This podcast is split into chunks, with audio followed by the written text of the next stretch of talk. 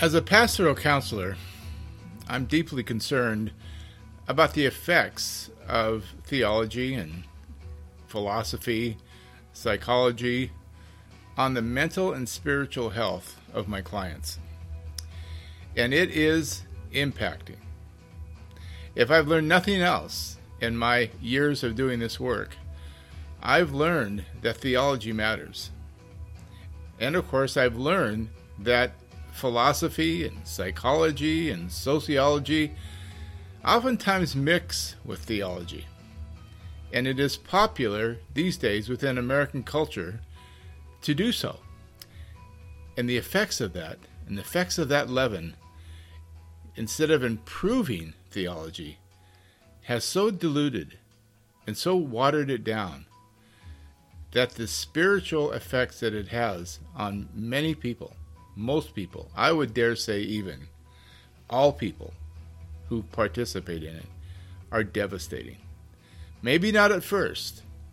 Like any other poison, it may take a while for it to take hold, but its grips are no less deadly. So today I want to talk to you about what it means to be the people of God and the character of the people of God. That's our topic on this episode.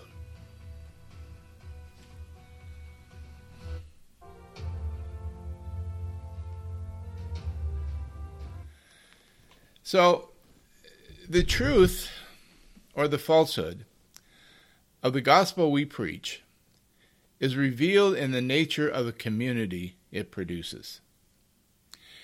If we were to gauge the, the veracity and the integrity of the gospel, not by just doctrinal statements, not by creeds or confessions, not by denominational affiliations, but by the community that it creates, it produces, we would have a rude awakening. Now, let me put it this way many of you, and perhaps most of you, have had enough Christian experience that you have been to some pretty either dead or toxic churches. You've had enough church experiences that some of you perhaps are even among what the new demographic calls the dones. You're just done. You're just done trying to find healthy, functional, even relatively healthy, functional community and connection within American churches. And what I'm saying to you today is that this there is a cause and effect for that. It isn't just arbitrary. As any good systems analyst will tell you, you're simply getting out of as a product that which you put into the system. The, the, very thing that the system is designed to produce, you're getting. Don't be surprised that what you put into it comes out of it as well. And so it is with the preaching of the gospel. So let me say it one more time. The truth or falsehood of the gospel we preach is revealed in the nature of the community it produces. And this is a cause and effect that's seldom recognized. Nonetheless, the end goal of the gospel is the formation of a holy community and not simply populating heaven with saved individuals. Now, don't let that word holy uh, alarm you. Many of you perhaps have come from a holiness background or the part of the holiness movement, or uh, there's been a lot of spiritual abuse that's been leveled upon people in the name of holiness. That's not what we're talking about. We're talking about the miracle of transformation into the image of Christ so that his very life, his holiness, or we could say his wholeness, the wholeness of his humanity, as well as his deity, is expressed in our character. There is no other way to become fully human and to understand God's design for humanity other than to gaze upon it in the person and work of Jesus Christ. That's the very essence of what it means that Jesus has come in the flesh. Now, and that's why the apostles put such emphasis upon that.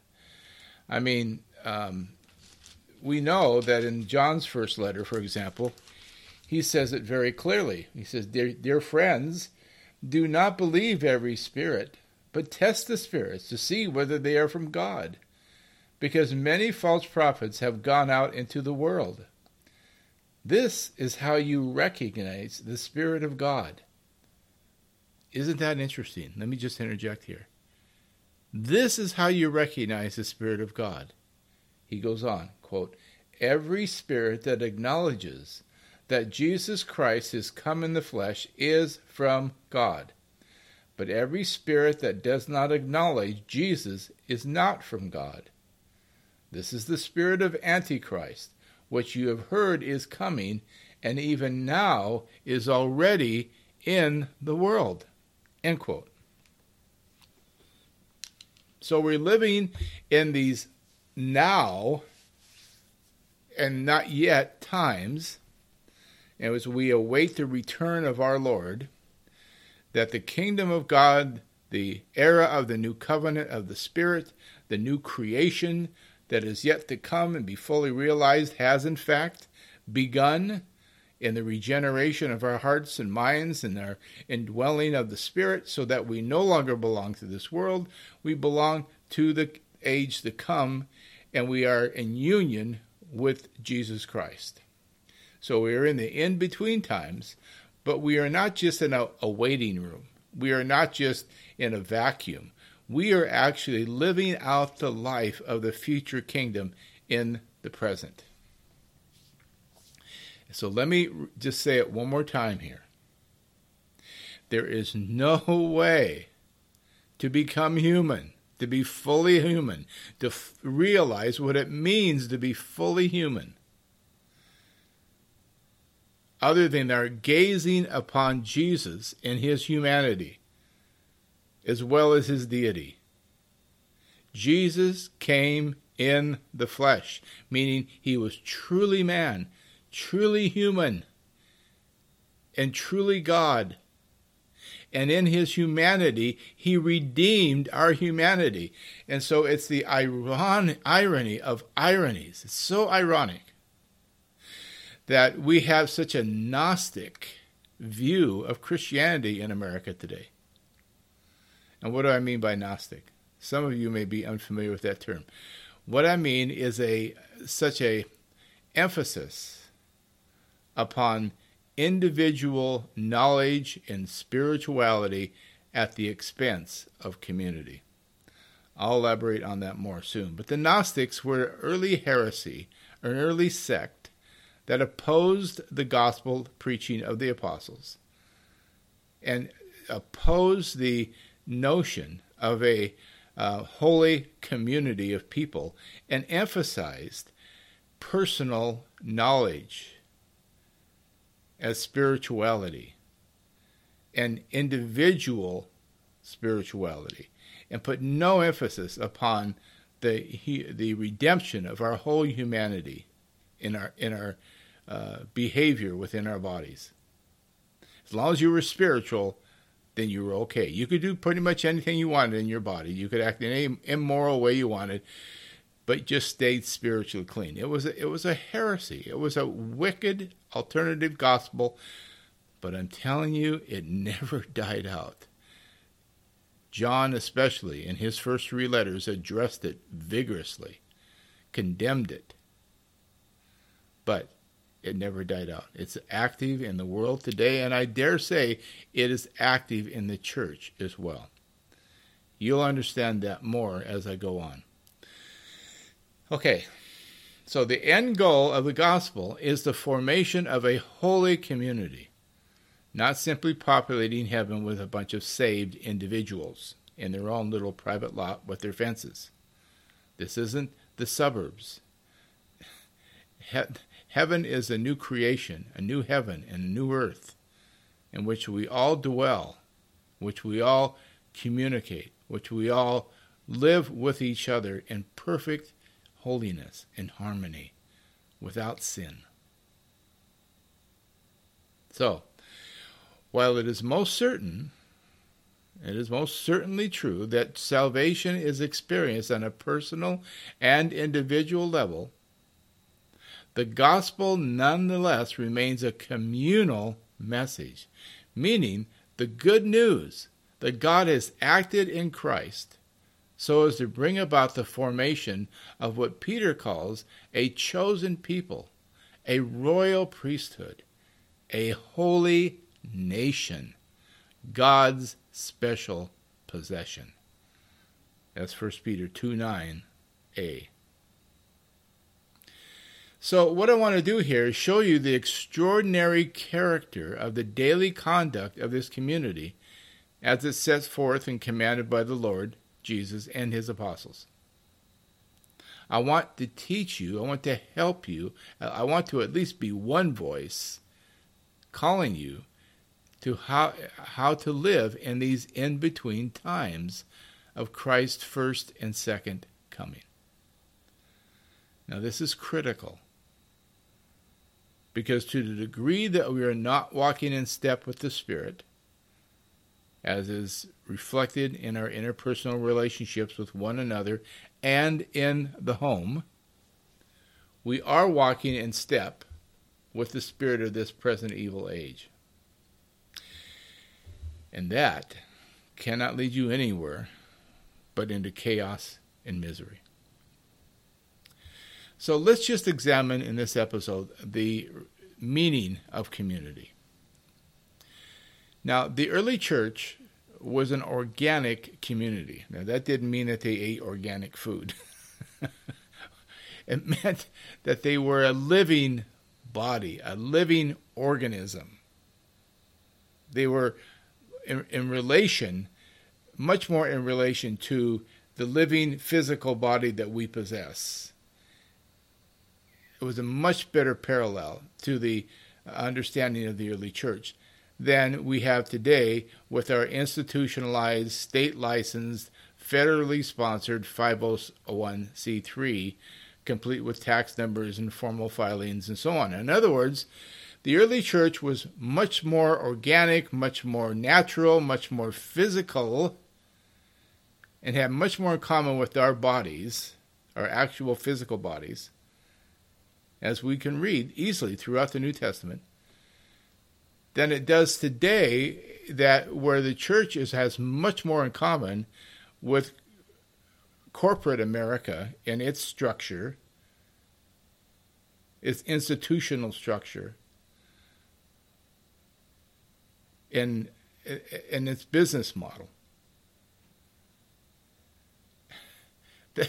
What I just said there is absolutely profound if you understand. And it explains a lot, doesn't it? It explains why the church is so impotent at times. Because it's not the church, it is an institution, federally sponsored, state licensed. Now, there is no license for churches, don't get me wrong, but at least not in, in, in my state, Washington. But there is a corporate identity.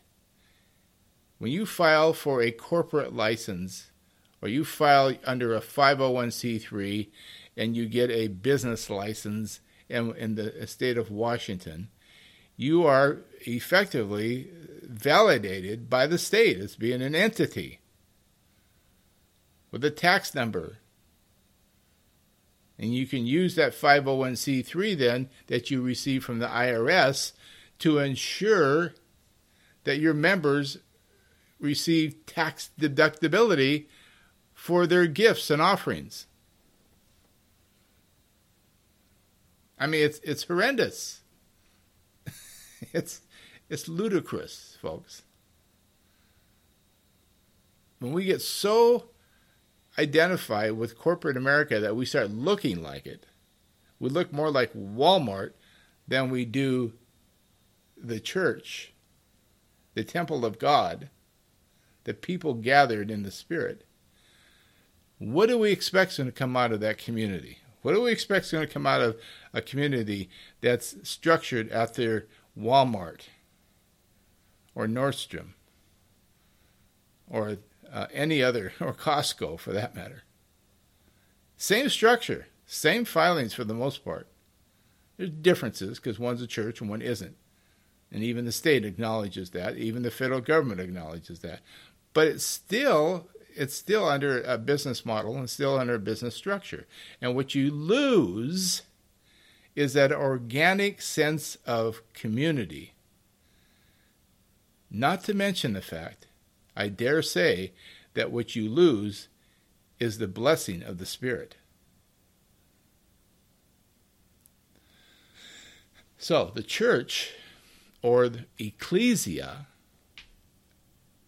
in Greek, or ecclesia, however you want to pronounce it, was a Greek term that originally meant referred to the citizens of the city states of ancient Greece. In other words, a people called out from one setting and into another.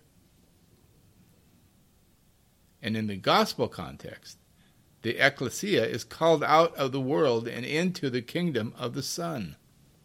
And you cannot institutionalize that any more than you can institutionalize and control the work of the Spirit. The Holy Spirit has given the church one means, one um, instrument by which we are assured that the church is being built, by which we are assured that we are honoring His work amongst us and within us, and that is the preaching of the gospel.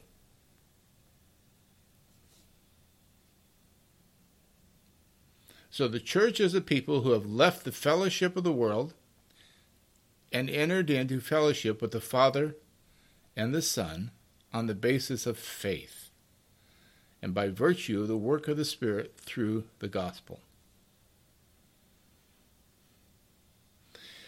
Let me ask you this if someone were to ask you what a Christian is, remember the old um, um, evangelistic program we used to go through, Soul Winners program. that was one of the questions. If someone were to ask you what a Christian is, what would you say? And I dare say that it would not include the formation of a community.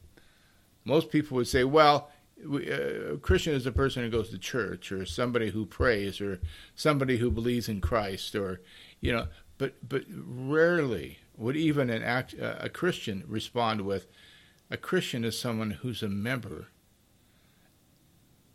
of God's holy people by virtue of the Spirit through faith God's holy nation a chosen people called out of the world marked out by the presence of the Spirit. Do you get a sense of just how far, folks, we have drifted from the dock? And now, you, and, and is it clear to you that already why so many people file in, into, in and out of my counseling office who are good, solid devoted Christians, but whose lives are train wrecks because they have no narrative, they have no story. They're attending Walmart on Sundays and thinking they're going to church. I mean, a visit to Costco may be a very fun and interesting experience for some people. Kind of overwhelms me, actually. But but you can attend a megachurch and have a very similar feel as to attending uh, Costco. That's American Christianity, folks. And it's destructive. This is what gets me impassioned is that these things are not benign. They are not just a matter of preference or opinion. This is life or death. This is righteousness, peace, and joy, or chaos and misery. So I don't do these broadcasts because I'm bored. I do these broadcasts because I care deeply about your spiritual and mental health, your relational health, your family's health. And because there's so much nonsense being handed to you in the name of Jesus, I am forever amazed. If, if I go on to TCT or Daystar or TBN or some other quote Christian end quote station, the lies, the Judaizing, that goes on on those channels. Don't watch them. Really. To me, they're right in there with any kind of pornography.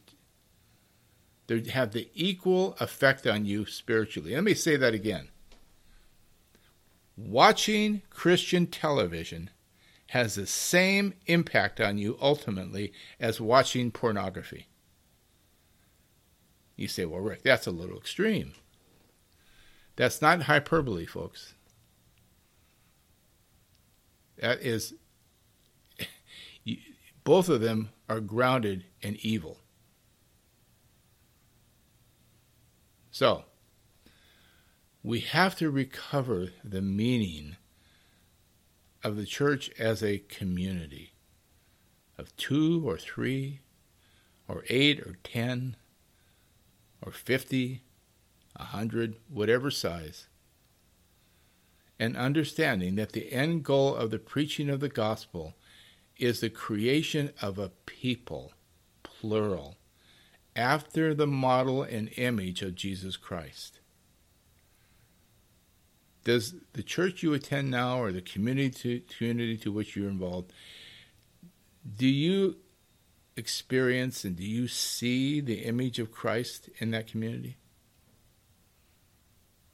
important question. The gospel is a communal message. And, the, and whether or not we're preaching the truth or falsehood in our claim to preach the gospel will be tested by the community it produces. So even though, even though the gospel is a communal message, after 500 years of Protestantism, not to mention the Enlightenment of the 17th century, with its emphasis on the individual. For me to speak today of the gospel as a communal message is to speak to some folks as if I'm offering some strange new teaching. And why is this? Throughout the apostolic era and to this day, wicked people have arisen from both within and without the church speaking perverse things, and teaching something other than what Paul referred to in Acts 20 25 as the whole will of God. It's a reductionist version of the gospel designed to produce quick and easy conversions. Or some kind of culturally and or politically defined gospel, which is no gospel at all. We know that the devil traffics in half truths. And his half truths serve as an alternative to the whole will, counsel, or purpose of God. And with these half truths preached, what you get is half Christians. You know, people who believe in Jesus. People who say they believe that they are saved only through the blood of Jesus but then insist that you must keep the Jewish feasts as well. Or insist that you must keep Sunday as the Sabbath. Or threaten you that if you do not tithe 10% of your gross income, you will come under a curse. You will lose God's favor. Or whatever and whatever and whatever.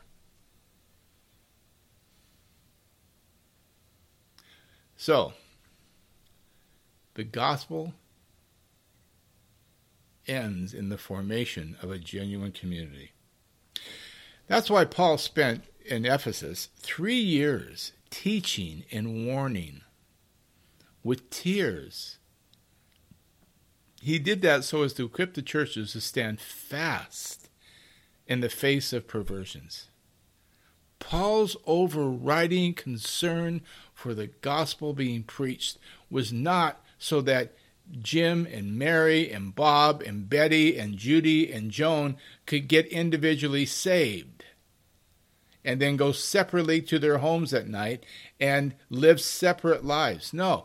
Paul went preaching into Asia Minor in order to establish churches, to establish in the midst of pagan um, paganism, pagan decadence, and Jewish synagogue apostasy, a new people, the people of God,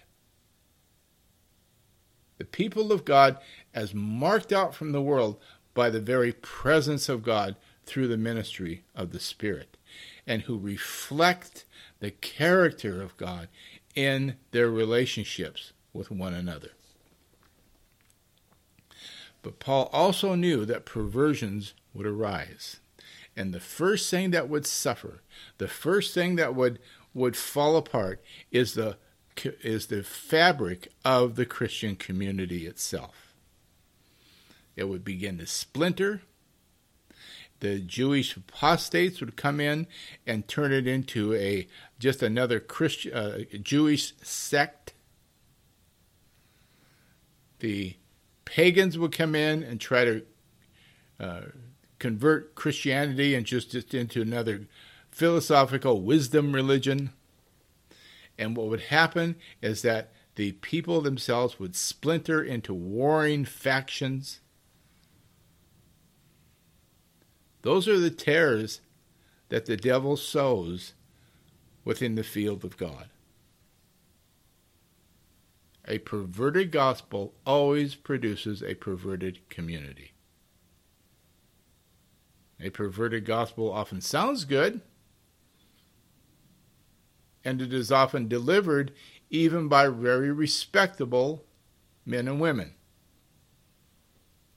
But it always lacks one essential element, folks, and that is the power to transform sinners into a community of God's holy people.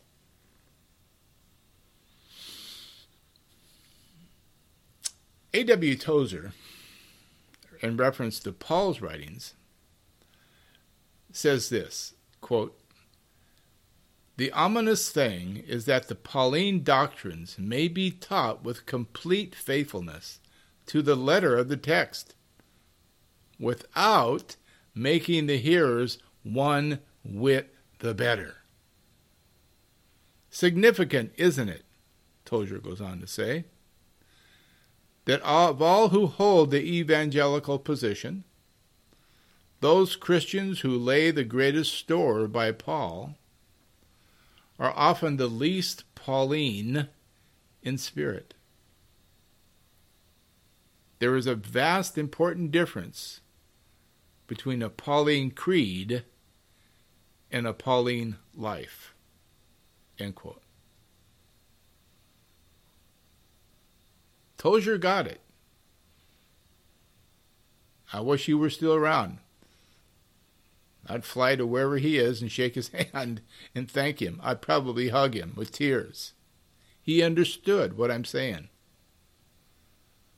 These comments by Tozer reveal the fault of much preaching under the Protestant banner today, whether it's Lutheran or Reformed. 500 years of reading the apostolic writings through the eyes of Luther and Calvin instead of Peter and Paul have landed us short of understanding the New Testament imperative of community and salvation. Now, I did not say there the imperative of going to church. Very important that you understand me. I did not say that that we should that the mandate is to attend church. I said the mandate, the imperative of is is to form healthy, holy community under the power of the Spirit, genuine holiness, not external piety, but genuine transformation of heart, mind, and will, so that there is actually the image and model of Christ being shown forth. Some people may say I'm a dreamer. when I was in seminary, there were a group of us that professors used to refer to us as dreamers. they, they said it affectionately. But I'm not just dreaming. I'm not just humming the words of the lines, lyrics of John Lennon's song Imagine. You may think I'm a dreamer. no, folks, this is New Testament teaching. This isn't some philosophical idealism. This is what the New Testament actually teaches. And just because 500 years of Protestantism have taught us that the ideal Christian situation is that an individual gets saved and plans for heaven, and that the ideal of community is just something you have to do and you don't even know why half the time. Just because I'm teaching that the New Testament says that God's people are a holy people doesn't mean I'm a dreamer. I mean, if that's the case, how far have the, from the dock have we drifted? If we get to the point where we believe that holiness and love in our relationships with each other are simply an ideal, a lofty ideal for which we should not expect to achieve, then I dare say the apostasy has set in so deep that it may be irreparable.